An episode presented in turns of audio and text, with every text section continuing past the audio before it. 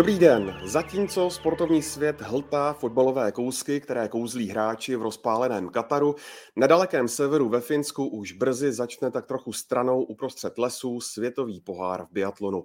A fanoušek je už dychtiv, jak to půjde českým reprezentantům. A jeden z nich nám může leco prozradit a já jsem moc rád, že mohu v Biathlon Focus podcastu přivítat Michala Krčmáře. Ahoj Michale. Ahoj, zdravím vás, zdravím posluchače podcastu. No a kdo tu nemůže chybět, je pochopitelně můj kolega Hinek Roleček z webu čtsport.cz. Ahoj Hinku. Ahoj, zdravím.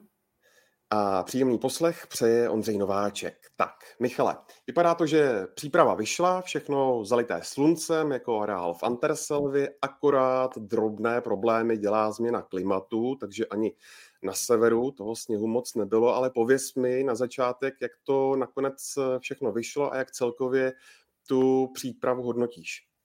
Když se budu bavit o tom posledním soustředění eh, v tom Norsku v Trisilu, tak tam byla komplikace, takže museli jsme přesunout se do jiného střediska, než jsme měli v plánu. Původně jsme měli jet do norského Šušnu, skončili jsme v norském Trisilu, což eh, není zase taková velká komplikace, je to dvě hodiny od sebe, plus minus eh, časově, takže a akorát tam bylo ten první týden fakt teplo. Mm, měli na, pro nás nachystaný vlastně okruh asi 2,3 km plus kilometr, kilometra plus vážnice, takže dohromady 4, 4,5 km lyžařský tratě, což si myslím, že je docela nadstandard takhle na začátku sezóny, ještě na začátku listopadu.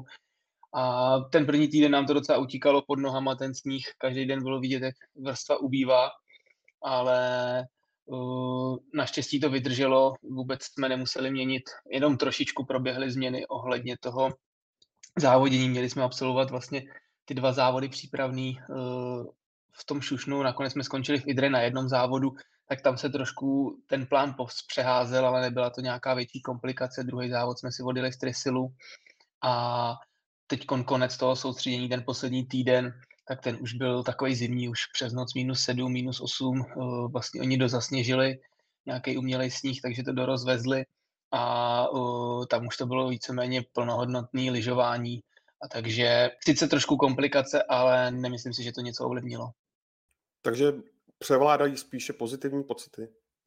Eh, co se týče vlastně celého, když to můžu schrnout na celý ten rok, tak já jsem letos velice Eh, spokojený a jsem docela rád za to, jaký Michal Málek eh, s Metem Emoncem vybrali destinace pro soustředění, eh, ať už to byla Francie, nebo podzimní Antersilva, nebo teď ten Norsko, tak všechno víceméně mm, splňovalo to, co jsme potřebovali udělat a vyšel nám ten plán tam vždycky na 100%, takže z tohohle hlediska určitě, určitě to bylo dobře naplánované. A vy jste se vlastně vrátili s klukama teď v neděli a odjíždíte do Finska kdy? Uh, odjíždíme v sobotu, v sobotu kolem oběda nám odlítá letadlo Helsinki, pak Kuopio, z Kuopia autem do Kontiolahtino a, a v úterý to vypukne. v úterý to vypukne, samozřejmě taky na obrazovkách ČT Sport a webu čtsport.cz. Jinku, uh, Michal Kričmář, ten uh, měl vlastně své umístění v nominaci eh, jasné, protože se v minulé sezóně ve světovém poháru umístil do 30. místa v celkovém eh, žebříčku světového poháru. Můžeš prosím tě eh, říci další jména z té desetičlené nominace českého týmu? No já to schrnu rychle. Vlastně k Michalovi měl své jisté vlastně i juniorský mistr světa Jonáš Mareček, Jakub Čtvrtecký, eh, ten už taky jako zkušený, eh, ostřílený člen A týmu, Mikuláš Karlík, ten vlastně ukázal své možnosti na olympijských hrách. Myslím si, že to asi největší jakoby souboj o, o to místo v kádru bylo mezi Tomášem Mikiskou a Adamem Václavíkem. A vzhledem k tomu, že asi jako podle slov uh, trenéra uh, Málka um, prostě ten závěr uh, vyšel lépe uh, Tomáši Mikiskovi, stabilnější ve střelbě, tak uh, dostal šanci um, Tomáš Mikiska, ale um, samozřejmě nikde není psáno, že uh, na příští světový pohár to zase uh, bude třeba nějak proměněno, není to prostě něco, uh, co by se nedalo uh, i v tom prvním trimestru změnit. Uh, a jenom rychle ještě zmíním situaci u ženského týmu, abych to doplnil, tak eh, Markéta Davidová, Jessica Jislová Tereza Voborníková vlastně taky juniorská mistrně světa, tam to bylo všechno jasné, Lucie Charvátová, to je ostřená reprezentantka, takže nakonec si i svými výkony řekla o, to, o tu jistou účast Ačku a doplnila je 23-letá vlastně Eliška Václavíková, takže která má už taky má trochu málo zkušeností se světovým pohárem. Ehm, vždycky jsme tady v minulosti v těch podcastech hovořili o tom, jak ten tlak ze zdola na tu mužskou část reprezentace je vlastně větší, že tam ten, ten ty, ty další, eh, jako Vítězslav Hornik nebo ty mladší Ondřej Mánek a další, prostě můžou tlačit eh, ke vstupu nahoru, tak eh, u těch, u těch žen, tak tam to bylo trošku s otazníky občas, ale myslím si, že teď je to namixováno jako skvěle, že vlastně ta, ten mix těch zkušeností, když se podíváme třeba na mm, věkovou, věkový rozložení Mm, eh, mm, ženského týmu, tak vlastně tam jako nejsou, nejsou třicátnice, eh, všechno je to eh, rozloženo od, od těch zkušenějších po ty mladé. U mužské reprezentace tam je to trošku, trošku, trošku něco jiného, to Michal nám potom může říct vlastně, jak je to, jako, jako, mm, jak je to v tom týmu, ta spolupráce funguje, když je tam vlastně ten nejzkušenější a pak vlastně ta eh, střední věková část eh, tam vlastně chybí a pak jsou tam ty sami, sami ty mladší, tak eh, to by mě třeba tak zajímalo vlastně ta jeho, ta jeho role v tom týmu. Každopádně myslím si, že nominace je logická a myslím si, že se už můžeme i dočkat v prvních závodech i nějakých jakoby mm, překvapení a dobrých vstupů do sezony. Michale, je to tak, jak říkal Jinek, jak se ti pozdává to zapracování mladých tváří do týmu? Jo, tak já vlastně, když to vezmu ohledně té nominace, tak trenéři to postavili letos tak, že jsme jeli dva nominační závody, jeden v tom IDRE s tou mezinárodní konkurencí, druhý pak interní mezi sebou v Norsku v Trisilu a um, vlastně tak, jak funguje český pohár žebříček, tak uh, oni spočítali vlastně body odstupy, uh, kde jsou různý koeficienty podle kilometrů, uh, trestných minut a tohodle. Spočítali body z těch dvou závodů a zkrátka, kdo eh, měl nejvíc bodů, tak eh, odjel na ten světový pohár, takže to bylo udělané opravdu s přihlídnutím, jak se komu povedly ty dva závody. A uh, Tomáši Mikiskovi velice vyšel ten uh, druhý závod v tom Norsku v Trisilu, kde si vlastně vyjel ten náskok na toho Adama a, Vítu Horniga a tím se nominoval na ten světový pohár. Takže bylo to takhle prostě na těch dvou závodech ale na druhou stranu, co my mezi sebou klukama víme, jak se bavíme, tak eh, v úvozovkách je trošičku jedno, pokud vám nejde o celkový světový pohár, což u těch mladších úplně o tom to není, tak je skoro jedno, jestli začnou v Ibu Cupu nebo ve Svěťáku. Někdy ba naopak, eh, když to srovnáme se sebou, já když jsem začínal seniorské kategorie, tak první tři, čtyři roky jsem vždycky začínal na Cupu a pak se na ten světový pohár líp jede, protože Eh, když prostě jste 15., 10., 20. na Ibu Cupu, tak je to příjemnější, než když začnete 80. místem na svěťáku pro tu hlavu, pro tu psychiku, takže ty výměny určitě budou probíhat během té zimy a není to nic takového, že by, když řeknu třeba Adamovi, ten závod nevyšel, že by se z toho nějak hroutil, tak to mezi náma nefunguje. Takže z tohohle hlediska jenom takhle, aby, aby třeba i lidi věděli, jak to funguje, to, no, ty nominace, že opravdu se to takhle dostal šanci a komu se to povedlo, tak prostě jede, jede se předvíst. A uh, teď tam ještě byla ta druhá část, vlastně mm, mě to trošku vypadlo. Jak, jak se ti pozdává to zapracování mladých do týmu, jaké máte mezi sebou vztahy, jestli je to všechno v pohodě? Jo, tak vlastně za sebe musím říct, že pro mě to je novinka, když to řeknu opravdu teď, kor, teď když jedem na světě, a když tam nejede Adam, který je ode mě vlastně tři roky nej, nejblíž věkově, tak opravdu jedeme s mladým týmem. Kuba Štetecký 24 nebo 23, 24 bude v prosinci. Uh, pak tam je Jonáš uh, 20, 21 let, Mikuláš Karlík 22, Mikiska, Tomáš 20, 21. Takže to jsou fakt mladí kluci a je to trošku něco jiného, já za sebe můžu říct, že určitě uh, jsem si, mně přijde víc rozuměl s těma, s těma staršíma, co skončili, ať už to byl Ondra Boušek a tak, ale teď to nemyslím jako ve zlým, že bych uh, si nerozuměl s těma klukama. Uh, je to prostě jiný, je to taková mladá energie. Já jsem víc funguju teď sám, prostě i třeba sám bydlím na pokojích, na soustředěních, že už mám takový svůj klid. přece jenom, že už jsem starší z té skupiny, ale naopak zase musím říct upřímně, že mě to motivuje, ty mladí kluci, motivuje mě to v tom, abych jim to nedal zadarmo. A snažím se, aby mě, aby mě aby neměli jednoduchý mě porazit. A myslím si, že to, to mě motivuje a zároveň je motivuje to, aby konečně mě porazili a to vyšťouchli třeba z té pozice, která prostě teď jakou mám, takže myslím si, že to je taková zdravá rivalita. A uh, tak nějak uh, ty kluci se zapracovávají určitě, uh, mají potenciál, určitě nejde říct těch men, kdo ho má největší. Myslím si, že všichni ty kluci, který jsme tady jmenovali, celý ten tým, tak uh, má potenciál velice vysoký a uh, já doufám, že se jim ho podaří co nejdříve prodat. A ty sám komu ty věříš nejvíc, jestli to takhle jde? Určitě bych jako v sobě to jméno našel, ale úplně na rovinu upřímně řeknu, nechci to říkat takhle veřejně, abych to daný jméno nedostal pod tlak, spíš jako jeho, než že by mě to vadilo, aby to někdo věděl, to mě asi uh, klidně bokem to někomu komukoliv řeknu, ale nechci takhle veřejně dostávat to jméno pod tlak, aby, protože uh, přece jenom víme, štafety nám úplně loni nešly a když pak si ten tlak vytvoříme my sami ještě na sebe větší, tak o to, o to těžší to pro nás bude, takže uh, nechci někomu z těch kluků způsobit to, že by uh, zbytečně se stresovali tím, že uh, jsem řekl nějaký jméno, který by mělo tady být první, který uspěje.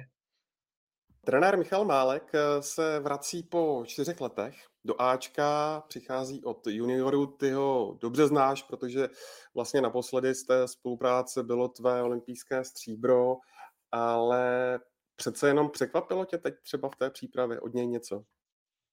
Přesně tak. Já jsem nebyl ten zastánce toho, kdo chtěl, aby Ondra Rybářů skončil v pozici trenéra. Já prostě jsem s Ondrou vyrost. Eh, je to člověk, který mě naučil jako strašně moc v tom sportu a já bych s ním spolupracoval klidně do konce mé kariéry, ale na druhou stranu mě uklidnilo to, že přišel Michal Málku, protože to je vlastně v pořadí další člověk, kterýmu já důvěřuji, s kterým jsem spolupracoval v juniorech, eh, byl toho, když jsem získal olympijskou medaili, takže eh, pokud někdo, tak, to je, tak jsem rád za to, že to je Michal, kdo ho nahradil.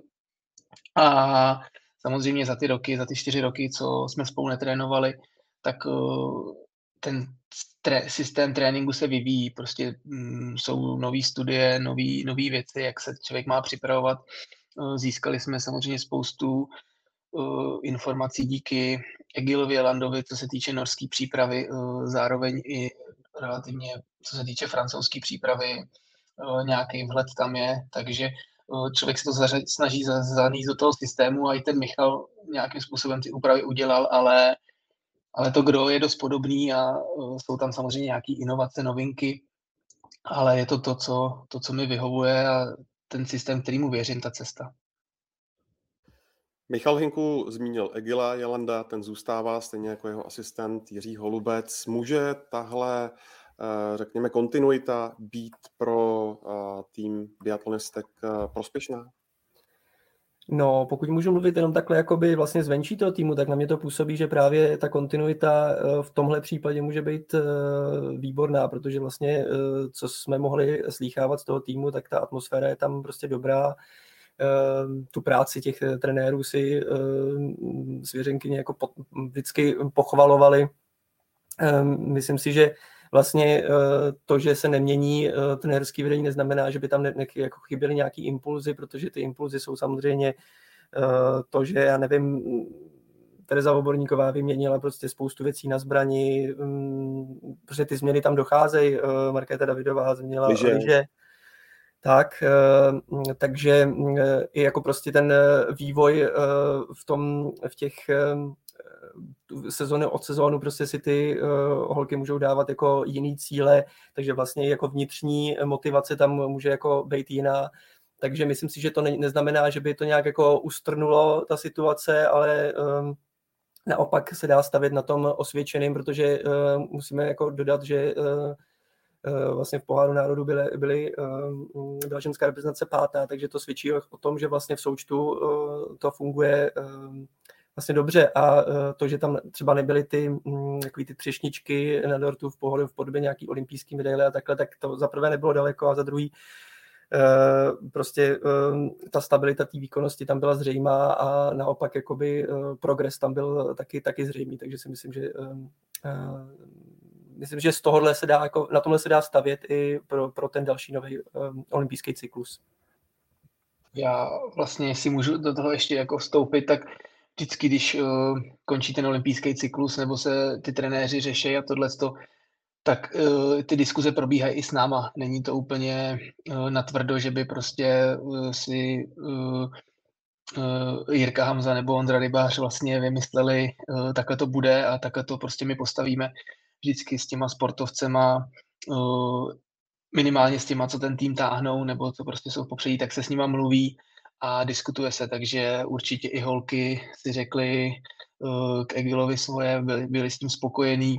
Uh, to samé, když vlastně se uvažovalo o Michalovi Málkovi, tak se mnou osobně i s Kubou Čtvrteckým to bylo konzultováno, takže jsou věci, které prostě probíhají interně a uh, určitě by to nebylo tak, že by se tady něco dělalo extra na sílu, takže uh, a je výhoda toho, přesně, přesně jak říkal Hinek, je výhoda toho, že uh, Egil už tady je čtyři roky, teď pátým rokem, uh, už víme, co od sebe můžeme čekat, už prostě jsou nějaký uh, věci zajetý a každý trenér, který, když to řeknu, je dobrý, tak uh, prostě jde s dobou a inovuje, takže ty impulzy přicházejí a uh, je i třeba na nás, na sportovcích, aby jsme prostě po sezóně řekli, hele, mm, tohle jsem cítil takhle, prostě zkus se na to podívat, analyzovat si to, aby to třeba změnil ten trenér, takže musí uh, impulzy přicházet i od sportovců a uh, je to taková jako kooperace, takový to spolupracování, takže to jen tak jako, že mě napadlo uh, říct, jak to probíhá interně, trošičku nahlídnout do toho pozadí. To je super, za to jsme moc rádi. Michale, vy máte taky nového střeleckého trenéra. Zatímco dříve s Ačkem eh, spolupracovala Katka Emons, tak teď se chopil tréninku její manžel, taky neméně zkušený střelec, taky dlouholetý trenér střelby u Američanů Matt Emons.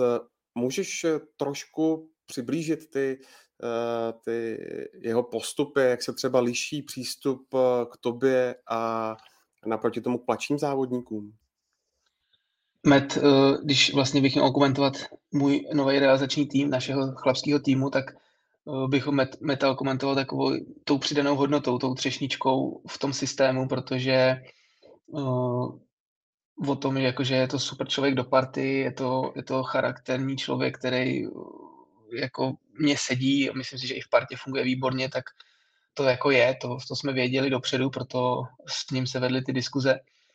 A co mě teda velice jako příjemně překvapilo, tak Met opravdu té střelbě rozumí komplexně. Já jsem to říkal vlastně i na tiskové konferenci do nějakého rozhovoru. Met v pondělí se střelí Kamzika, v úterý nás učí střílet biatlon, ve středu on dokáže ve stoje nastřílet 100 bodů z 10 ran, takže je to takový komplexní pohled, opravdu tomu rozumí a tím, že už je 6 let nebo 7 let trénoval americký tým, tak eh, opravdu v tom biatlonu eh, ví, ví, ví jak pracovat, eh, na čem, na čem dělat. To byl třeba ten rozdíl mezi ním a Katkou Emont, která když přišla k nám, tak vlastně zjišťovala, učila se, co ten biatlon vlastně je zač. A tohle to vlastně přišel hotový trenér, když to řeknu, prostě hotový člověk, který ví, co chce předat. A co se liší ohledně té přípravy se mnou nebo s mladšíma závodníkama, tak u těch kluků víceméně se víc překopávaly takové základy, eh, co se týče třeba i nastavení té pažby, různých úchopů a těchto těch věcí, což eh, v mém případě jsme úplně, úplně jako vlastně nic neměnili, jenom jsme zkontrolovali ty polohy, trošičku jsme poupravili případně polohu, aby, aby byla stabilnější, ale u těch kluků byly ty eh, změny trošičku zásadnější. A no, pak samozřejmě se pracuje celý rok na nějakým tom vývoji té střelby, ale konkrétně u té střelby musím říct, eh, že rok je strašně, nebo jedno přípravní období je opravdu strašně málo na to, aby se to hned projevilo v té zimě. Jo, když, když vezmu, neřeknu, neřeknu teď, nestahuju to na sebe, spíš to beru na ten základ. Jo, když eh, já svým způsobem už jsem si něčím prošel a u mě, u mě spíš spolupracujeme na těch detailech, bavíme se i třeba o nějakém eh, nastavení hlavy, o tom, co si hlídat, jak být připravený, ale když měníte něco, v základu nějaký ten pevný základ, tak to zabudování v té střelbě, vystřílení se z toho, aby si to na to člověk zvyknul, tu polohu si nastál, byl v ní stabilní, tak to může třeba trvat jedno, dvě, tři přípravní období, člověk nikdy neví. Můžeme příklad třeba uvádím i, o to, uvádím i toho Ondru Moravce, který vlastně měl, měl roky, kdy se trápil s polohou v leže, kdy prostě opravdu ne, nemohl ani třeba dostřelit štafetu. Pak byly roky, vlastně, kdy to zlomil kolem 27, 28 let a byl skoro neomylný v té lehce i v té stojce. Takže Uh, jsou to takové postupy, které jsou, určitě se liší ten přístup, met, met hodně individuálně řeší vlastně, když to řeknu, každý z nás má svoji složku a máme tam napsané ty věci, na kterých pracujeme a rozhodně to není tak, že přijdem a každý dělá to i na těch tréninkách, kolikrát každý z nás má jednotlivý úkol, nebo se nás se spolu bavíme, na co se budeme soustředit, co budeme dělat, takže uh, Met tam vnes to, že uh, oproti třeba těm rokům předchozím, kdy, kdy ty trenéři měli na starosti tu fyzickou část i tu střeleckou, tak uh, jak je toho víc, tak uh, třeba nedokázali tolik indi, individualizovat tu přípravu jednotlivou. Teď každý ten trenér se věnuje tomu svýmu a je to víc uh, individualizovaný a uvidíme, věřím v to, že je to i ku prospěchu. Když jsme si domluvali tenhle podcast, tak eh, ty jsi mi psal, že se musí zeptat trenéra, eh, jak to budeš mít rozfázované ten den, tak můžeš posluchačům a divákům přiblížit, eh, jak to teď vlastně v tom mezidobí, než ten světák začne máš? Přesně tak, já jsem vždycky, abych nějak sladil ten, protože to, že jsme doma, vlastně, že přijedeme ze soustředění, není to, že bychom vlastně měli volno. Jo. To jsou, to prostě na soustředění trénujeme, ale to samý běží i doma. Eh, Teď, jelikož jsme měli docela těch 19 dní intenzivních, opravdu jsme trénovali, eh, takže teď byly tři dny volnější, dneska vlastně poslední třetí den trošku toho volnějšího programu, takže eh, v dnešním plánu mám jenom hodinu, hodinu volnější aktivity a zítra, zítra tam je vlastně poslední posilovna s, během, v pátek jdeme na, na pás, vlastně na trenažer běžecký, na kolečkových lyžích, kde jdeme do nějaké intenzity trošičku, takový to zapracování. I, I tam je vlastně nějaká závodní intenzita, aby jsme se trošku rozdechali, zapracovali.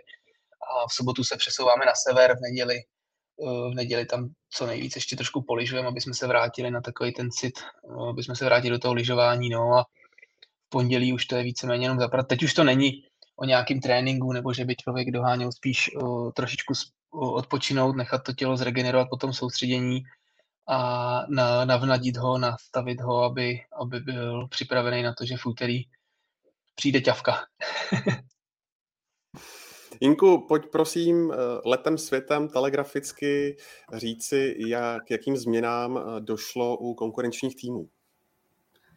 No právě jak jsme se tady bavili v té souvislosti, s tím, že třeba mm, u ženské reprezentace české eh, to je všechno při starém, tak eh, naopak eh, některé týmy prostě po té olympijské sezóně přistoupily k tomu, že třeba kompletně přestavili celý trenerský tým a vedení.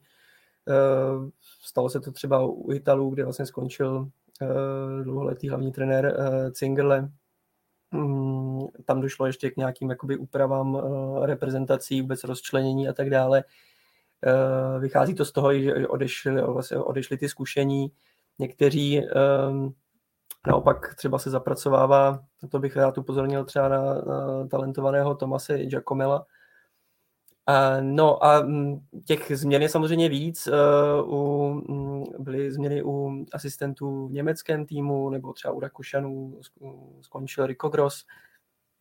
Každopádně eh, nebo, nebo třeba velké změny v polském týmu, které se byly uh, zapříčiněny i tím, že vlastně se jako um, několik sezon uh, jako příliš nedařilo asi podle představ.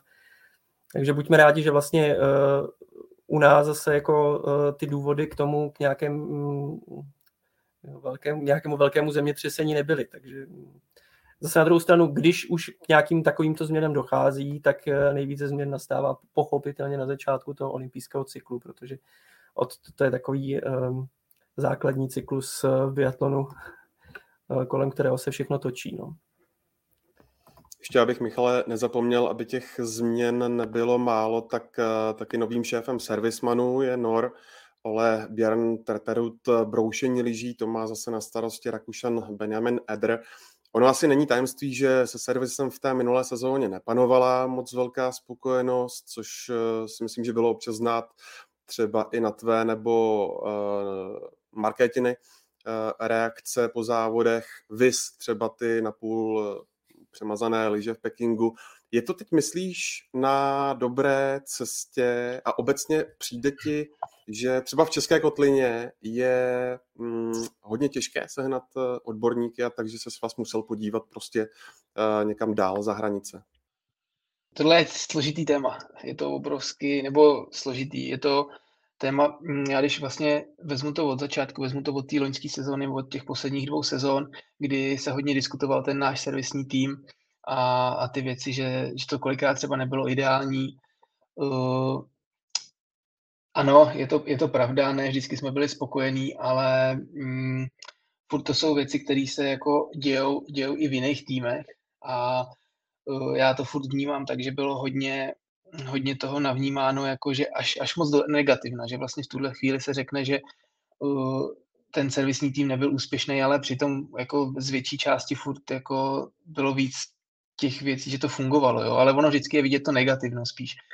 Já to říkám i vůči těm klukům, protože mm, úplně na rovinu říkám, jsou to mý kamarádi, ať už eh, Milan Faltus nebo Vojta Prášil, eh, oba dva vlastně, Milan Faltus, myslím si, že kolem 20 let byl u biatlonu eh, roli servisního, ať už u B nebo A týmu. Vojta Prášil byl u všech olympijských medailí z mistrovství světa, takže velice zkušený servisák. A akorát já mám spíš ten pocit, když to řeknu ze svého z toho vnitřního prostředí, tak už se vytvořilo takovej, takový ozduší v tom, i v tom týmu, i na tu veřejnost, že už opravdu ten tlak byl takový, už vlastně i ta přezvěst byla taková špatná, že svým způsobem se to vyřešilo tím, že oni skončí a přijde někdo nový. Což jako neříkám, že je špatně, to vůbec ne, prostě už uh, víceméně um, i nějakým způsobem celkově ten svaz i, i řekl, že prostě změny musí přijít, to změnil se ten realizační tým u mužů, uh, změnil se ten servisní tým a takže já to spíš vidím z tohohle, že to bylo už jako jiný východisko nebylo, protože ty kluci by se v tom motali furt dál v kruhu a ačkoliv by uh, třeba se našla cesta, tak uh, tohle byla mno, mnohem rychlejší a jednodušší a i jestli můžu trošku mluvit za ty kluky, za toho Vojtu nebo za toho Milana Faltuse, tak to byli kluci, kteří už taky tím byli unavený a už vlastně neměli tu sílu to zlomit v sobě, mně přišlo trošku, což naprosto chápu, protože to byla těžká situace. Takže to je jen takový nějaký ten hled, to, jak to bylo, ale ještě k tomu dodám, těm klukům se třeba někdy něco nepovede, ale to samý je spoustu závodů, kdy oni namažou perfektní že já tam přijedu a bouchnu tam trojku ve stoje a úplně stejně můžu, oni můžou být naštvaný na mě. Jo. Takže tam jenom bych chtěl vysvětlit, že ta spolupráce funguje tak, že to není úplný naštvání, proto já se snažím i v těch rozhovorech, když to třeba není kolikrát optimální, krotit svoje emoce a uh, normálně v klidu si to s klukama řekneme, protože to je prostě lidský, to se stává a uh, takže takhle bych to asi jako uzavřel, to, to, co bylo. A ten nový servisní tým uh, je vždycky velice uh, zajímavý sledovat vlastně ten poslední tři světový poháry po olympiádě, protože jak říkal Hinek, jak se přesouvají trenéři, jak se přesouvají servisáci, tak uh, celý, ten, celý ty tři týdny po olympiádě prostě chodí sportovní ředitelé svazů a přetahují lidi mezi sebou, domlouvají se, jsou tam škatula, tady člověk vidí, jak se potkávají na hotelu, jak mají schůzky, takže uh, už jsou to takové spekulace, kde kdo bude. A musím a říct, že... Benjamin Edre, pokud si to pamatuju správně, ten vlastně stál za vzestupem běloruského týmu. Přesně tak, přesně tak u toho Bennyho Edera uh, bych se zastavil trošičku, to je vlastně člověk, protože za sebe řeknu tam, kde jsem cítil, že nás nejvíc i tlačí pata, tak je vlastně ta vlastně výroba vlastních struktur, nebo to, uh, jakou ta liže bude mít strukturu. To mazání ohledně těch vosků, uh, tam myslím si, že už toho úplně tolik vymyslet jako nejde. Jsou různé aplikace, samozřejmě tohleto, ale ty naši kluci měli zkušenosti a myslím si, že určitě v tomhle jako věděli, kudy chodit. Ale co se týče toho strukturování, tak ten Ben Eder za sebou má on vlastně od začátku, co se to řeší, tak eh, se tomu věnuje, postavil si svoji vlastní mašinu na struktury, takže opravdu rozumí od A do Z tomu. A to si myslím, že je velice důležité, že se povedlo eh, našemu svazu ho dostat, dostat k biatlonu, dostat ho k nám. A eh, já spolehám nebo věřím v to, že nám to dost pomůže.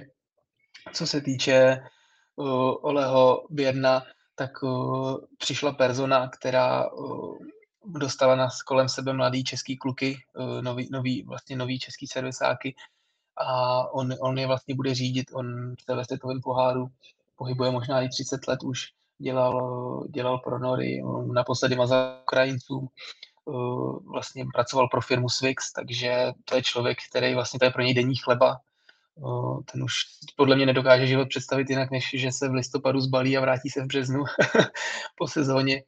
A spíš ho vnímám jako takovou autoritu, takovou personu, která přijde a dá tomu směr, která trošičku možná tomu chyběla, aby tam byl někdo, kdo, kdo to vezme na svoje bedra a kdo tomu bude udávat ten směr. Takže já ty změny vnímám pozitivně, kdy Indie udělat, udělali se, ale na hodnocení je velice brzo. Já si počkám opravdu do půlky, možná na celou sezónu a pak, pak rád okomentuju, jak to funguje nebo jaký z toho mám já pocit.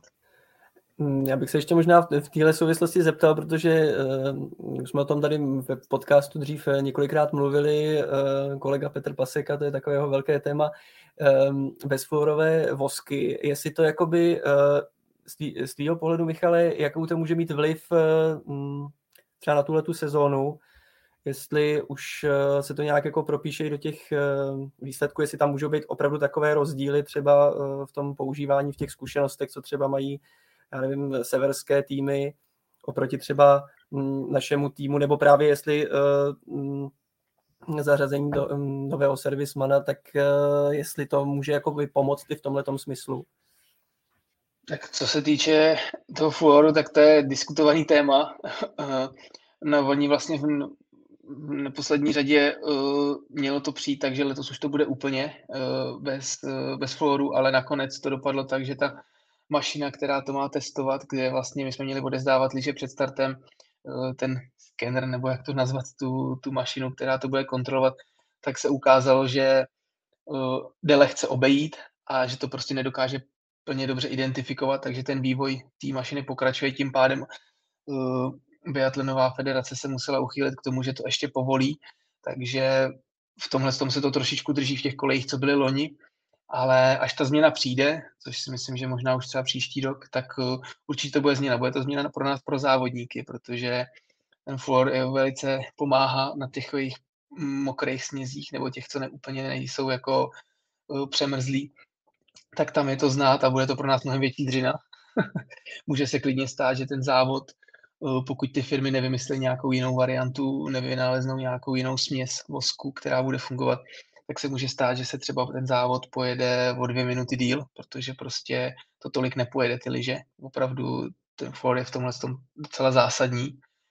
Takže mm, a spíš, spíš to je uh, otázka toho, že to vrátí všechny ty servisní týmy na stejnou, na nějakou pozici dozadu, protože uh, tím, čím je to díl, tak ty firmy různě, um, je spoustu servisáků, který míchali do sebe vosky a zkoušeli takové fyzikální jako věci, i si jako v uvozovkách vařili svoje směsi vosků a čím jako to dělají díl, tak tím uh, vlastně to mají propracovanější a funguje jim to. A když se jim to zakáže, tak se to vrátí na takovou startovní linii pro všechny ty týmy a mohlo by to víc vyrovnat ty servisní týmy mm, v tom startovním poli. Ale samozřejmě ta změna už je naznačována dva, tři roky, už to trvá dlouho a ty týmy, které vlastně nad tím už zkoumají, už přemýšlejí, tak uh, samozřejmě můžou být, můžou být uh, v popředí.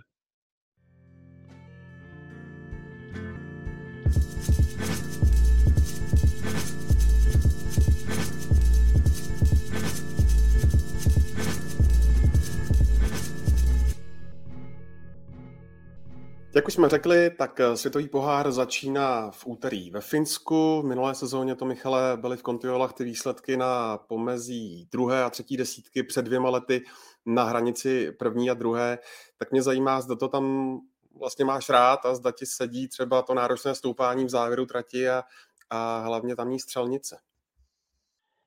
Musím říct, že ke Kontiolech jsem si asi nějakým způsobem jako našel cestu, že ze začátku to nebylo úplně oblíbený středisko, ale poslední dva, tři roky, i když je to sever, je to takový ponurý, smutný, není tam moc světla, tak poslední roky mě tam baví závodit a jediný, co teda, tak tam je opravdu složitá střelnice. Tam ten vítr se tam dokáže točit a když začne v kontiolakty foukat, tak je docela, ne oříšek, ale patří jedna k těm těžším střelnicím za mě osobně. Samozřejmě pokud nefouká, tak se s tím člověk hm, by měl popasovat. A, a co se týče tratí, jsou tam prudký kopce nahoru, prudký kopce dolů. Já to mám mnohem radši, než když jsou nějaký mírnější, dlouhý, jezdivý. Když se řeknu třeba Peking, Peking nebyl úplně můj šálek kávy, kdy prostě jel člověk hodně dlouho nahoru, ne úplně do prudkého kopce. Mám radši takzvaný jako motocross, tomu říkáme. Ideálem pro mě je Nový město na Moravě. Tam prostě opravdu, nejenom, že to je domácí půda, ale mě ty tratě se tam fakt líbí, fakt mi sedějí a já mám rád, když to prostě člověk uh, vybouchá kopec, pak si lehce orazí ve sjezdu a zase jde do kopce, než když je musí kontinuálně dlouho, jako je, tak tohle mě je mnohem bližší. No ten první trimestr je hodně intenzivní v Kontiolách, ty tam půjdou závody v rychlém sledu, individuál, den volna, štafeta, sprint, eh, stíhačka o víkendu, pak zase rychlý přest a vo Filcenu už eh, opět závodní zatížení od čtvrtka, pak to končí před Vánoci v Ansi. Mě by zajímalo, zda třeba plánujete stranéry, že bys třeba v téhle sezóně i nějakou štafetu třeba vypustil kvůli náročnému programu. Neplánujeme. Já za sebe i co jako, jak to cítím za ty roky, co, co závodím, tak mě je furt bližší být v tom závodním rytmu, závodním režimu. Um, opravdu, kdyby samozřejmě reagujeme, máme i určitý kontrolní mechanismy, ať už to jsou nějaký odběry krve, nebo člověk sleduje sám sebe, ať už eh, na různých, v dnešní době už eh, na sledování variability srdeční frekvence, klidový tepový frekvence, pocity, takže opravdu dost kontrolních mechanismů, takže pokud by samozřejmě přišlo něco, kdy to tělo uvidíme, že je unavený, že to je podložený tímhle s tím, že to není jenom to, že mě bolej nohy po závodě, což je normální, tak, eh, tak určitě budeme reagovat. Ne, není to tak, že bychom tady bezhlavě objeli všechny závody, ale za ty roky mm, věřím pevně v to, že ještě, ještě nejsem tak starý, že bych nebyl schopný to uregenerovat a že bych si musel začít odebírat závody. Doufám, že, doufám, že ne, a ba naopak doufám, že uh, se mi uh, podaří obět co nejvíce závodů v té sezóně. Jinku, když se rozhlédneš uh, po tom závodním poli, Eh, před Kontiolachty, eh, tak eh, mě zajímá, kde hledat největší favority, jak se do toho můžou promítnout ty předsezónní testy, i třeba s tím vědomím, že někdo samozřejmě startovat nebude, Tedel Egofová, teďka naposled Marta Osbulová, Rejslandová, pojď nahodit další jména. No, tak vlastně ty největší jména um, jsou, um, pořád jako zůstávají, právě jak si říkal, tak asi největší problém teď mají uh, uh, Norové, co se týče reprezentace žen, uh, ale naopak, uh, co jsem tak jako zatím přečetl si o názorech u mužské reprezentace, tak tam je naopak jako nálada výborná, protože vlastně Hm, ten norský trenér Ole Lunde tak eh, říkal po hm, před, předsezónních testech, že eh, takovouhle úroveň ještě těsně před sezónou u svých závodníků neviděl. Uh, údajně tedy Johannes B. je v úžasné pohodě, Sturla, Sturla Lagreit, Vetle Christiansen, prostě a další a další, takže tam je klidně možný, že 5-6 norů bude bojovat v elitní desítce. Eh, myslím si, že eh, Kentár je nebude mít letos eh, vůbec tak jakoby snadnou úlohu jako v té specifické olympijské sezóně. A to nejen co se týče v porovnání s Nori, ale i s, se svými reprezentačními kolegy. Pokud se podívám na, na tu ženskou část, tak tam samozřejmě bych hodně přál uh, ty nejvyšší příčky Markétě Davidové, ale uh, myslím, že ta konkurence tam bude taky obrovská, co se týče uh, třeba Švédek. Myslím, že Elvíra Ebergová naznačila, že pro ní jednoznačnou prioritou pro tuhle sezónu um, není ani tak možná mistrovství světa, jak by se mohlo zdát na první pohled, ale mu ve světovém poháru a myslím si, že rozhodně na to má. A um, myslím si, že obrovsky silný je francouzský tým, když už třeba Žistým Desazoval, už je to má mateřskou pauzu, nebo některé tam ukončili kariéru. Ale Kdybych se měl třeba typnout nějakého černého koně pro Kontiolachty, pokud to vyjde, pokud bude všechno, všechno jako zdraví fungovat a takhle, tak myslím si, že takový Tero Sepele, domácí Fin, by mohl uh, ukázat, uh, co v něm je. Vlastně v ideální, teď se dostává do ideálního věku. Um, a loni byl už, už dokázal být uh, pátý třeba v závodě, tak myslím si, že u něj třeba nějaký velký progresivní výsledek lze očekávat. Ale každopádně je tam zástup dalších, ale to asi nemá teď smysl výjmenovávat. Myslím si, že se počkáme na první závody, i když pochopitelně ono, všichni, to, všichni ty reprezentace to budou hlavně směřovat k tomu únoru. A uh, takže myslím si, že závěry budeme dělat až, až na konci února, komu ta sezóna vlastně vyšla a nevyšla. Michale, na koho ty by si sadil?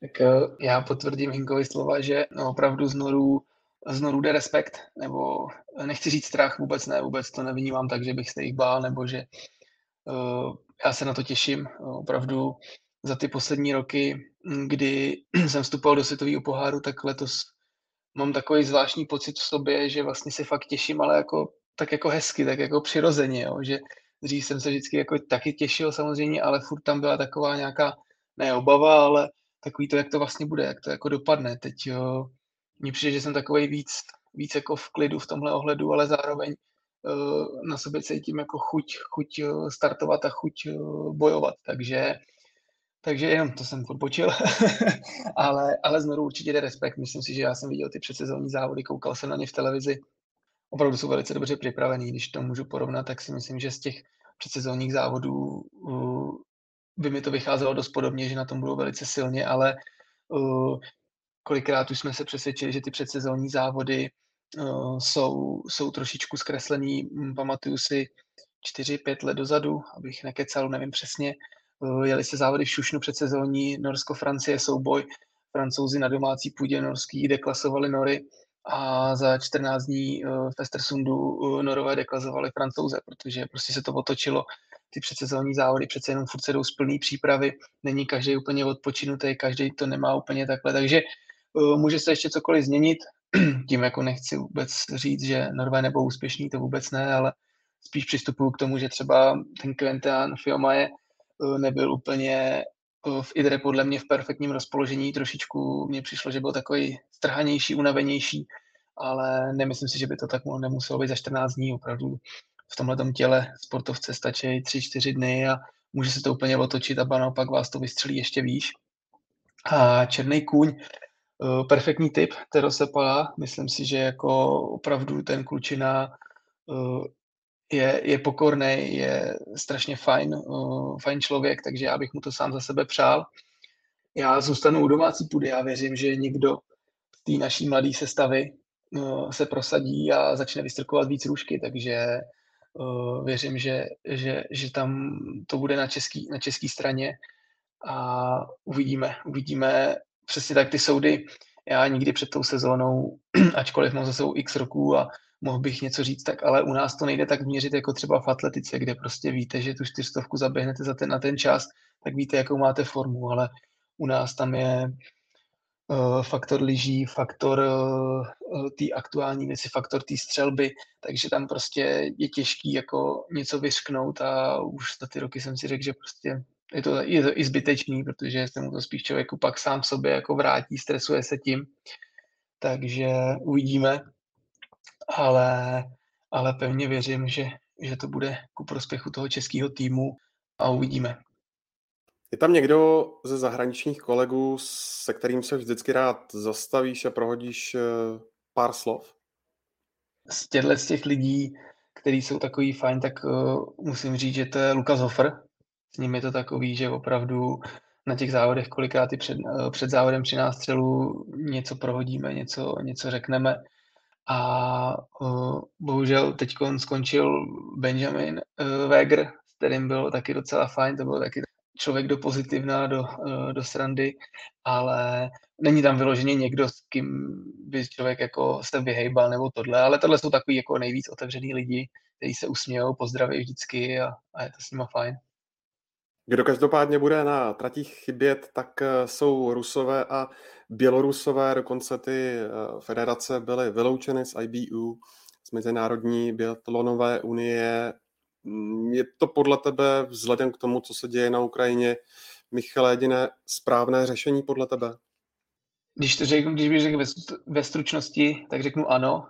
Když to mám trošku rozvíst, tak uh, abych to odůvodnil, mě zklamali ty sportovci, kromě Antona Babikova, který jediný se k té situaci vyjádřil, tak uh, mě zklamali tím, že vlastně um, se nepostavili k té situaci, uh, ať nikdo z nás pořádně ty detaily nezná, já, já nejsem žádný komentátor politické situace, ani si to netroufám říct, ale nikdo nezná ty přesné věci, co, co za vším jsou, ale za mě prvotní věc je špatně, aby se v dnešním století řešilo tady to takovouhle agresí, takovýmhle útokem a nikdo z nich se nevyjádřil, že to vlastně odsuzuje, že je to špatně a ba naopak x těch sportovců z Ruska reprezentuje to, co se děje, tak to vidí jako dobře, že je to potřeba, že, že je to správný krok.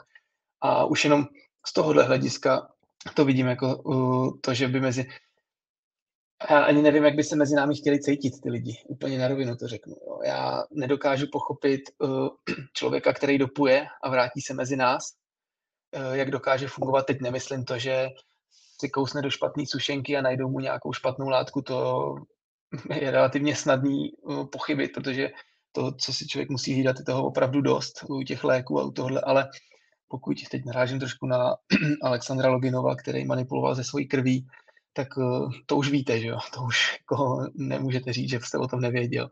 Tak eh, nechápu to, že se pak vlastně vrátí a funguje úplně normálně předtím, jako když podváděl. Jo? A já tohle to vnímám dost podobně, ať už to je doping nebo tady ta agrese, tak uh, ty lidi s tím vlastně souhlasejí. Uh, na druhé straně moc dobře víme, co se děje těm ukrajinským rodinám, protože jsme byli v kontaktu jak s Mitrem Pidrušným, s Artěmem Primou, uh, Daria Blaško, tak prostě víme, co se děje a oni by se tam vrátili a vlastně mají ten názor, že je to potřeba podpořit. Jo. Takže myslím si, že by jako i z tohohle hlediska to bylo obrovsky těžký a mm, takže bez nějaký jako ko, bez nějakého komentáře té situace tohle prostě je za mě základ, který absolutně chybí a mně přijde, že ty lidi nemají svůj vlastní názor a, a stydějí se ho říct a my v českém biatlonu to takhle nemáme. My jsme se dokázali uh, postavit za, za doping, uh, když byl, tak jsme nejeli, nejeli jsme do Tumenu a uh, já mám rád tady ty docela výrazný gesta, které fungují a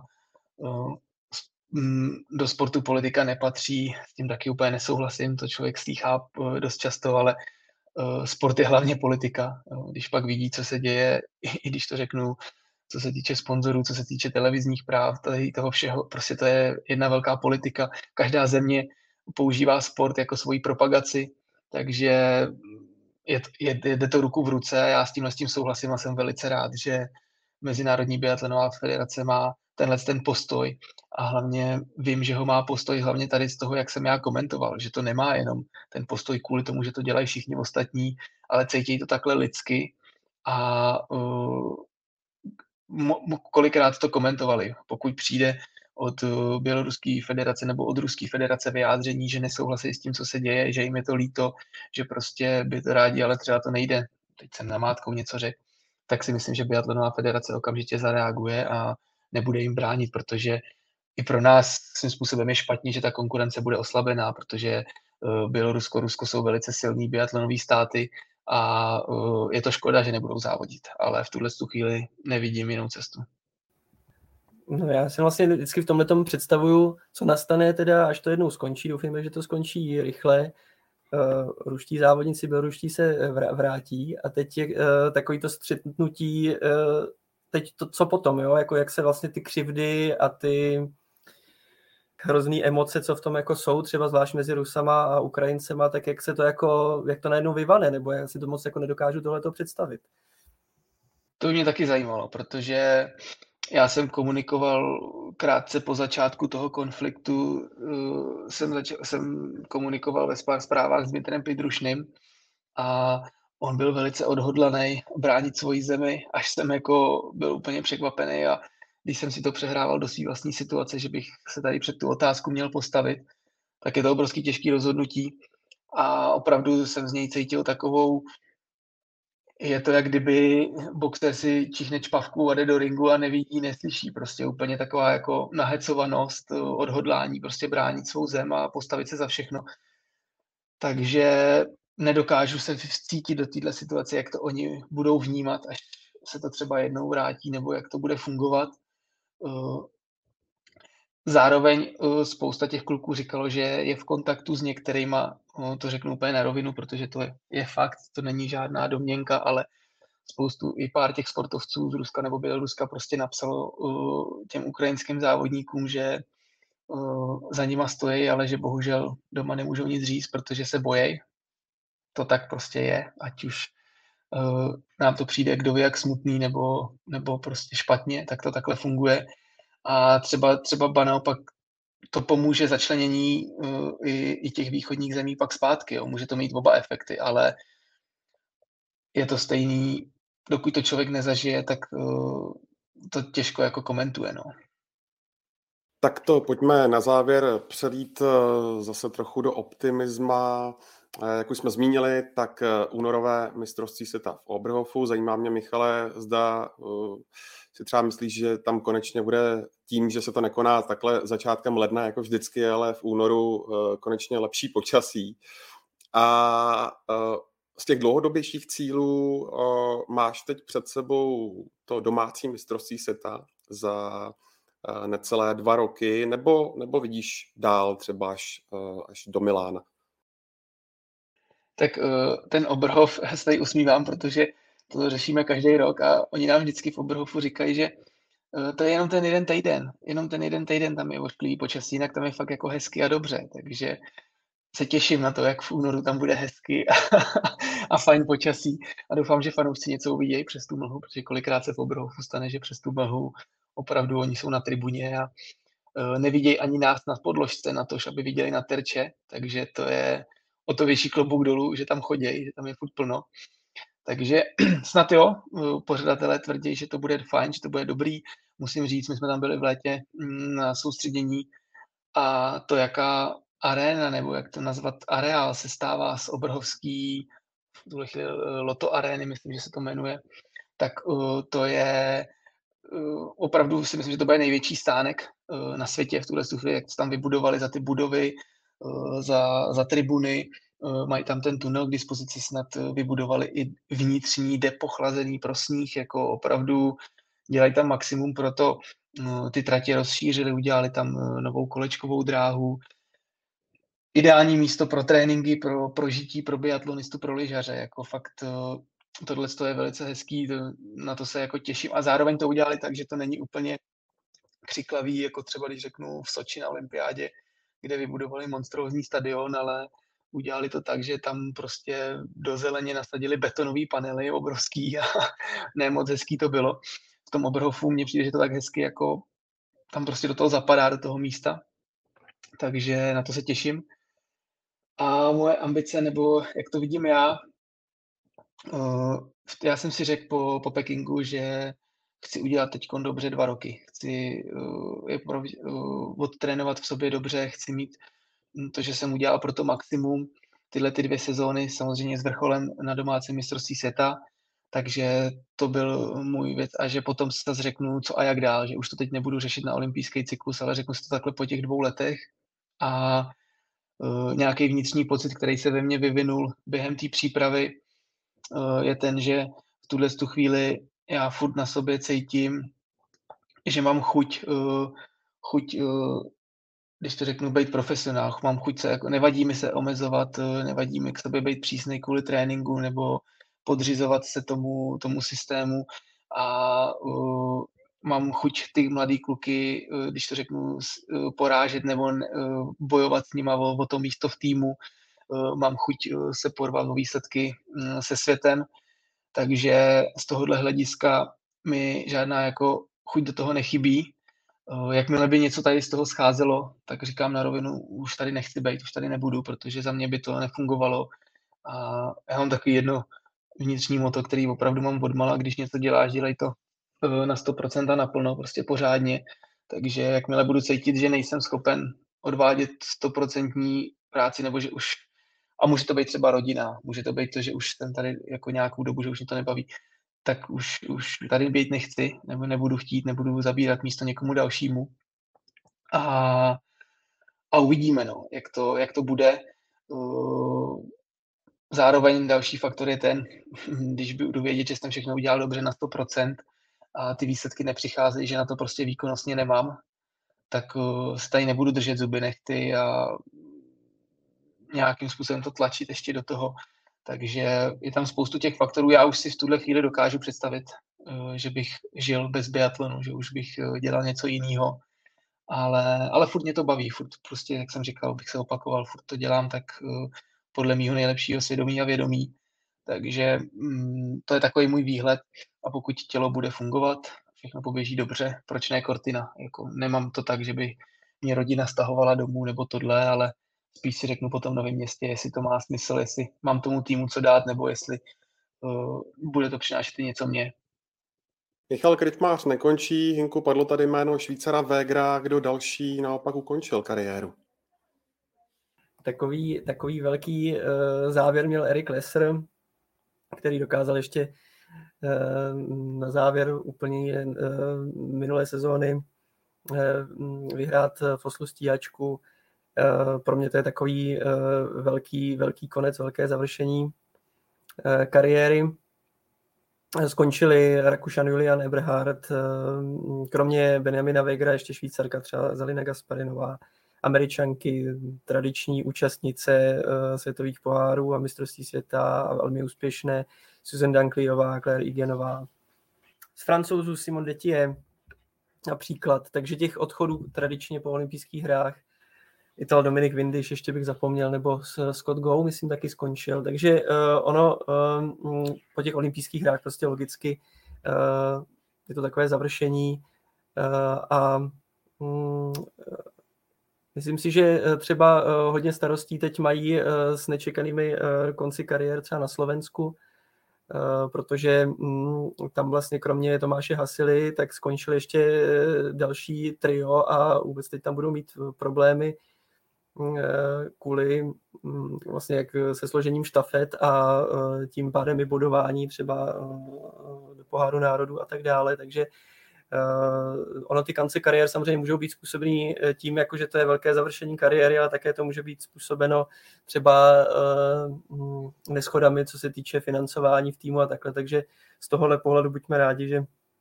mm, český tým pracuje, pracuje na špičkové úrovni, takže Eh, doufejme, že ty konce kariér přijdou vždycky jenom eh, jako završení určité eh, sportovní, sportovního života a ne jako z donucení. Jak jsem říkal na začátku, ať už se hlásí pomalu zima, tak teď zuří hlavně fotbalové mistrovství světa. Ty si, Michale, na tiskovce zmínil, že si mezi závody fotbal ujít nenecháš, tak mě zajímá, co po těch pár dnech tomu turnaji v Kataru říkáš, který tým tě třeba eh, zatím nejvíc oslovil a pokud se nepletu, tak si říkal, že nejvíc fandíš Argentíně a, a Brazílii, tak Brazílie ta hraje až zítra, ale Argentína to už hrála, má za sebou senzační porážku od Saudské Arábie, tak co jsi na to říkal?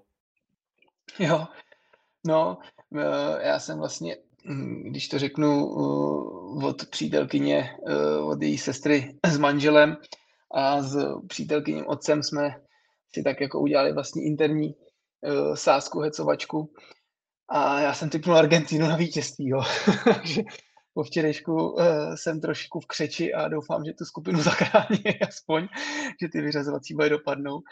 Ale uh, co se týče toho mistrovství, nebudu komentovat politickou situaci, protože nejsem ani ten jako typ člověka, který by dokázal si odepřít tuhle tu pro mě to je takový, jak, takový svátek fotbalu, že uh, ať přes všechny ty spekulace, tak prostě nedokážu se na to nekoukat nebo nějakým způsobem to jako sabotovat, takže to je takhle na začátek. Ale uh, viděl jsem hned první zápas ještě na soustředí v Norsku a mě jako příjemně překvapilo to tempo, to tempo toho fotbalu. Mně se líbí, jak uh, ten fotbal má spát, že opravdu uh, trošku jsem zaskočený uh, těma, nebo ne zaskočený, já to vidím jako spíš pozitivně, ale překvapilo mě příjemně uh, ty nastavení. To opravdu, kdy se nastavuje prostě 8, 9, 5 minut, kdy pokud to vydrží, pokud to vydrží, tak to krásně dovede k tomu, že opravdu se přestane zdržovat, přestane se tohle, protože ty, ty sportovci si rozmyslí, jestli tam chtějí být 90 nebo 100 minut, ono to fakt je pak už znát v té koncovce těch 10 minut. A uh, takže to, to, to za, za sebe hodnotím velice pozitivně a uvidíme, no, uvidíme, uh, jak se to bude vyvíjet. Každopádně pro mě, um, já jsem teď sledoval uh, osmidílný, devítidílný seriál Kapitáni uh, na, na Netflixu na soustředění a opravdu mě bavilo, kdy tam vlastně jeden z těch kapitánů je Tiago Silva a popisuje, popisuje to vnitřní prostředí, jak vlastně to vnímá, jak to funguje, jak, jak se jako pohybuje v tom kolektivu a zároveň mě baví ten náhled mm, na ty fanoušky Argentina, Brazílie. Prostě to je oslava fotbalu, ten jejich temperament a to samý samozřejmě umějí uměj to i Chorvati, umějí to Italové, ale tak u Italů jsme si to užili, že jo, na euru, tak uh, můžeme se přesunout na jiný kontinent. Takže z tohohle hlediska uh, Argentina, Brazílie, jinak opravdu za mě těch favoritů je klidně 5, 6, 7 týmů. Není to opravdu tak za mě v tuhle, i tím, jak se ve francouzském týmu uh, ještě včera, že jo, zranějí prostě postupně hráči, tak uh, za mě ty jejich, ta jejich ambice nebo ten jejich předpoklad podle mě pokles docela rádně dost.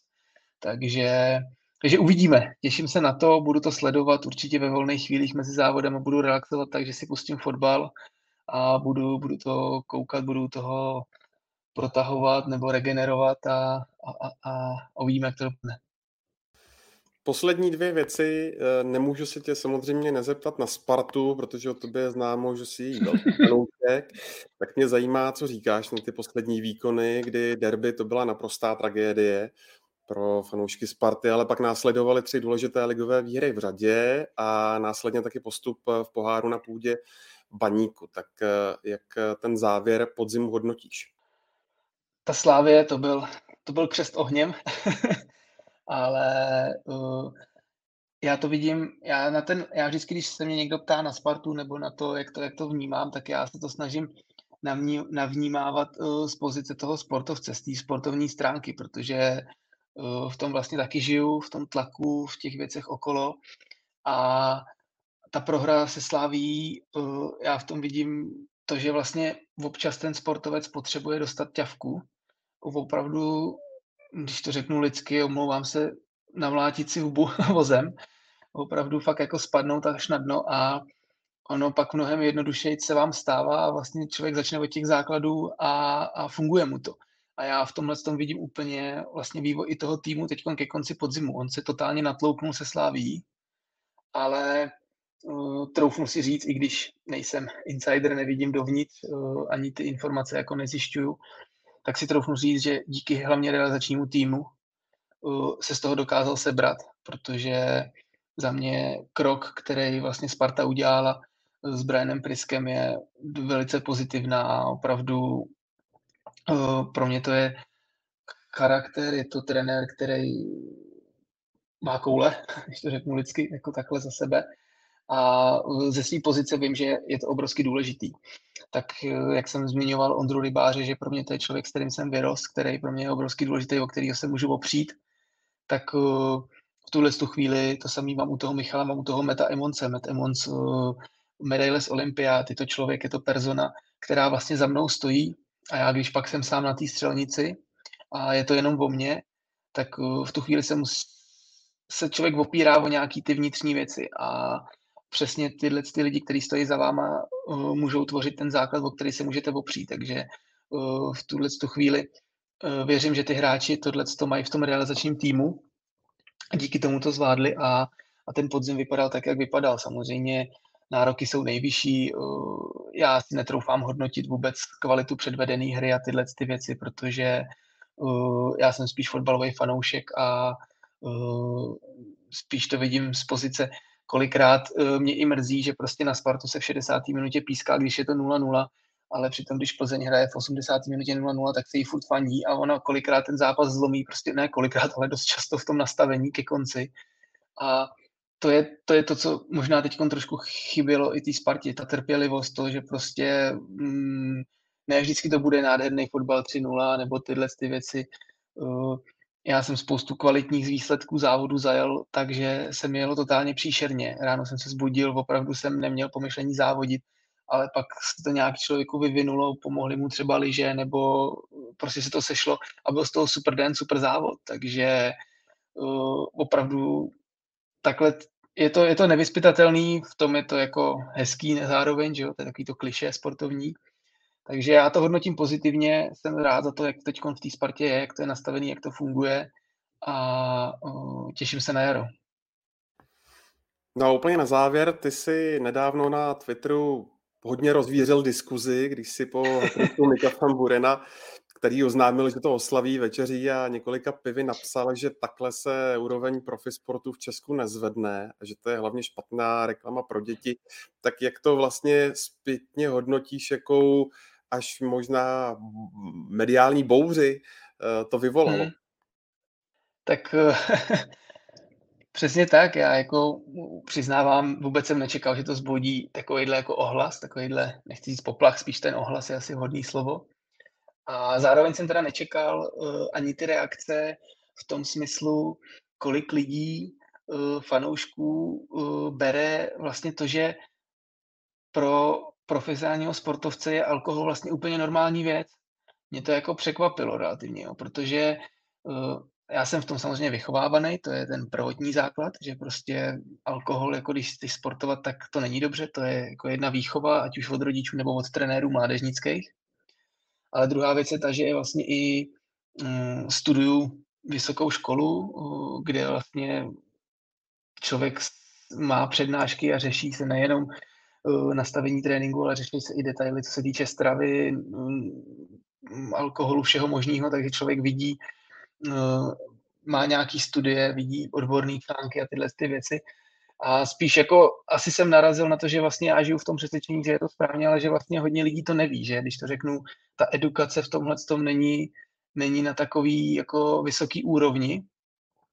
Uh, ale uh, teď to nemyslím jako negativně vůbec, jo. to prostě je jenom moje konstatování té věci a v tuhle chvíli jsem rád za to, co to vlastně zbudilo, jo, protože dneska, když už to vezmu, Uh, vůbec mi teď nevadí to, že uh, kolikrát za sezónu si asi poslechnu, že mám jít radši na pivo a tohle, tak já už to teď beru jako zdravou hecovačku, to spíš fakt je takový, a bavuje mě to, pokud je to ve slušnosti, tak uh, to ba naopak to ocením, jo, takže mm, v tomhle tom vůbec se tím nějak jako nestresuju, ale dneska už spoustu lidí, co to zaznamenalo a ty lidi, co fandějí a tohle berou, tak vlastně už si o tom třeba něco přečetli, už vlastně zjistili, jak jsem to myslel, jak je to míněný, a minimálně si myslím, že to v něčem jako posunulo nás všechny, jo. takže uh, vůbec ten můj tweet nebyl myšlený nějakým způsobem upjatě, nebo že bych uh, byl Mirek Dušín, já nejsem abstinent, uh, jenom prostě jsem profesionální sportovec a vím, co je potřeba k prostě stoprocentnímu výkonu, abych si mohl s čistou hlavou říct, ano, já jsem to udělal a nemusím si eh, vyčítat, že jsem tady tohle to podcenil a kvůli tomu nevyšel ten výsledek. Já prostě, když se mi nepovede závod, tak o to líp můžu jít do dalšího závodu, protože ty věci se snažím dělat tak, jak nejlíp, jak umím. Ale když bych cíleně vědal, dělal nějaké chyby, tak se to pak vás, vás bude mlít a tohle to. Takže uh, já jsem za to rád. Uh, zbudilo to nějaký poprask, uh, je to dobře.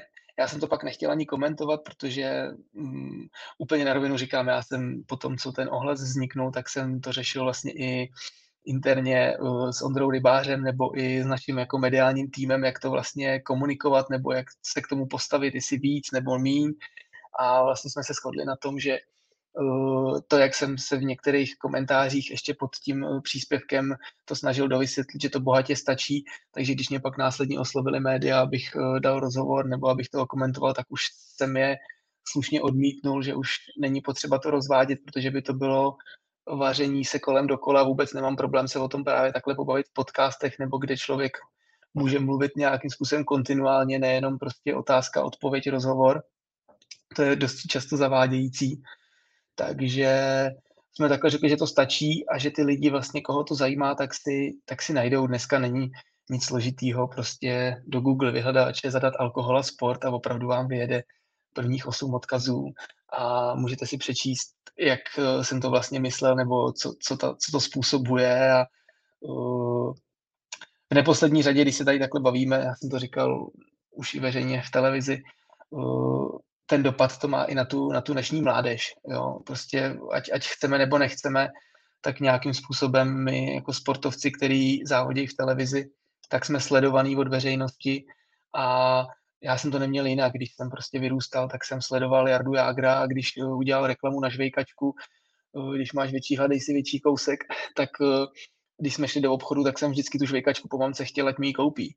A prostě když tohle to budeme propagovat a budeme medializovat to, že se chodí po závodě po, potom na pivo, což tak těm dětem, těm dospívající generaci to přijde naprosto normální ale v tom profesionálním sportu to není normální. Já neříkám, že si to nemůžeme dovolit.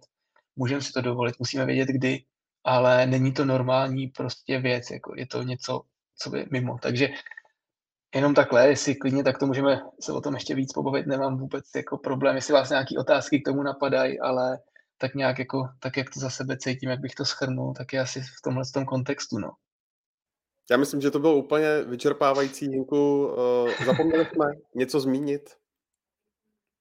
Mm, myslím si, že ne, jakože tohleto vysvětlení naprosto, je, mně to přijde taky jako úplně logický, že prostě mm, pokud eh, existuje nějaká prostě eh, profesionální uh, úroveň, uh, kde člověk musí dělat všechno maximálně uh, směřující k tomu maximálnímu výkonu, aby, aby s tím byl prostě uh, stotožněný vnitřně, tak mně to přijde naprosto jako automatický, ale možná je problém prostě uh, v tom nastavení Eh, vždycky je těžký eh, si uvědomit eh, nebo posunout vlastně hranicu, hranici standardu nebo normality, pokud je to na nějaký v rovině jako ve společnosti prostě mm, déle udržovaný nějaký třeba mýtus, můžeme tomu říkat. Jo. Takže pokud je mýtus takový, že sportovec si může po zápase dojít na pivo, že to vlastně nic jako nedělá, že to je vlastně jakoby forma relaxace nebo, nebo to, tak tyhle ty mýty se často vyvracejí.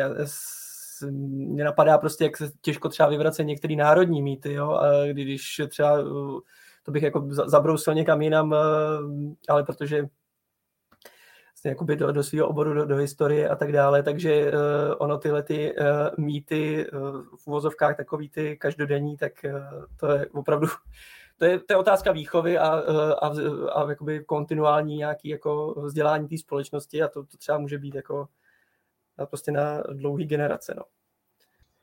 Jo, vlastně teď, když se takhle bavíme, tak mě k tomu napadá to, že eh, když si vezmu vývoj toho sportu, tak jak jsem, jak jsem říkal, mění se tréninkové metody a tohle, tak se mění vlastně i ta výkonnost, eh, ten požadavek na toho sportovce. Eh, v poslední době, když, to ne, když zůstanu u fotbalu, Eh, všichni říkají trenéři, eh, prezidenti svazů klubu, kolik těch hráčů odehraje ten zápas za rok, jak je na ně obrovsky vyvíjený jako nápor fyzic, fyzičná a tady toho. A to je přesně to, co třeba dřív tolik nebylo, kdy, kdy to tělo nebylo na takové hranici, protože lidský tělo není stroj. Jo? Když to řeknu v tom našem sportu, my celou tu přípravu se pohybujeme vlastně na úrovni nějakého v uvozovkách přetrénování. My fakt sledujeme to, uh, aby jsme co nejvíc mohli odtrénovat, ale zároveň, aby to nedospělo do té fáze, že jsme se přetrénovali, že jsme tomu tělu ublížili. A v dnešní době se tyhle ty sporty, všechny sporty se posouvají do těchto maximalismů, do těchto hranic, protože ty požadavky jsou obrovský a uh, z toho vlastně vyplývá i to, že se hledá mnohem víc detailů v tom sportu, než tomu bylo třeba dřív. Jo. Prostě um, 30 let zpátky přemýšlet o tom, že budu řešit stravu, že budu prostě do detailů řešit tyhle ty věci, nebo uh, tak, jak se posouvá materiál, tak se posouvá ten nárok na to tělo, na toho člověka. A není to jenom fyzično, je to i psychično, proto, když to řeknu blbě, spoustu, spoustu sportovců nedopadá úplně dobře a je potřeba jako o to dbát, podle mě. Jo. Je to tělo je náš nástroj vlastně a mm, tak jak když to řeknu, vy vlastně novináři máte hlavu jako svůj nástroj nějakým způsobem, že prostě fungujete, uh, přemýšlíte, tak my máme to své tělo a snažíme se vždycky o to dbát co nejlepším uh, svědomým vědomím. Když prostě nebudete, když to řeknu, chodit spát, budete 14 dní v kuse 3 hodiny spát, tak pak asi člověk nenapíše úplně super věc, kterou by vyzněla dobře, ale bude z toho unavený. A to samý je v tom fotbale, je v tom biatlonu, je v tom sportu. Když prostě bude vyvíjet tlak na to tělo, a teď řeknu jenom úplně, a vůbec teď nemyslím špatně vůči Honzovi Kopicovi, jo, který uh, po oslavě postupu do ligy mistrů, já tomu rozumím, prostě je to úspěch, jdou si to oslavit, tohle to dá hashtag s krčmářem na pivo ve dvě ráno, ale já za pět dní kouknu na ligový utkání a on ve 44. minutě střídá, protože mu píchlo ve svalu. Já neříkám, že to je kvůli tomu, co udělal před tím týdnem. Tam je tolik faktorů, že to nejde nikdy určit, proč tomu je. Ale už nemůže mít to čistý svědomí, že udělal 100% prostě. Jo? To jsou takový paralely, které jako vznikají a pokud to tělo je takhle zatížený, tak ho musíme mu dát co nejlepší regeneraci, aby jsme byli schopni jako sportovat. No. To je asi takhle ještě mě napadlo k tomu. Tak já doufám, že třeba v téhle diskuzi budeme pokračovat, eh, pokud eh, budeš mít Michale čas eh, třeba ještě během sezóny nebo, nebo po sezóně. Každopádně z Biathlon Focus podcastu je to všechno. Tobě, Hinku, i tobě, Michale, moc děkuju a zároveň, Michale, ti přeju, aby se všechno povedlo tak, jak má zlom vás v té nové sezóně. Děkuju moc, určitě, určitě rád zase dorazím, když najdeme společný čas, termín. Eh, rád jsem si s vámi povídal, eh, bylo to fajn. Eh, Děkuji fanouškům za podporu, už takhle předem, před sezónou. Zároveň doufám, že se uvidíme v březnu v Novém městě na Moravě na světovém poháru, že, že jich dorazí co nejvíc, nebo i třeba vy osobně. A ještě jednou díky a přeju fajn den všem. Tak a já jenom připomínám, že biatlonová sezóna odstartuje v úterý 29. listopadu dlouhým závodem mužů a celou ji eh, samozřejmě budete moci jako obvykle sledovat na ČT Sport a webu čtsport.cz. A ještě připomenu, že Biathlon Focus podcast, stejně jako další podcasty, najdete ve všech eh, podcastových aplikacích, ale třeba taky na YouTube a nebo Spotify. Tak se mějte hezky a uh, užívejte si zimní sezónu s českou televizí.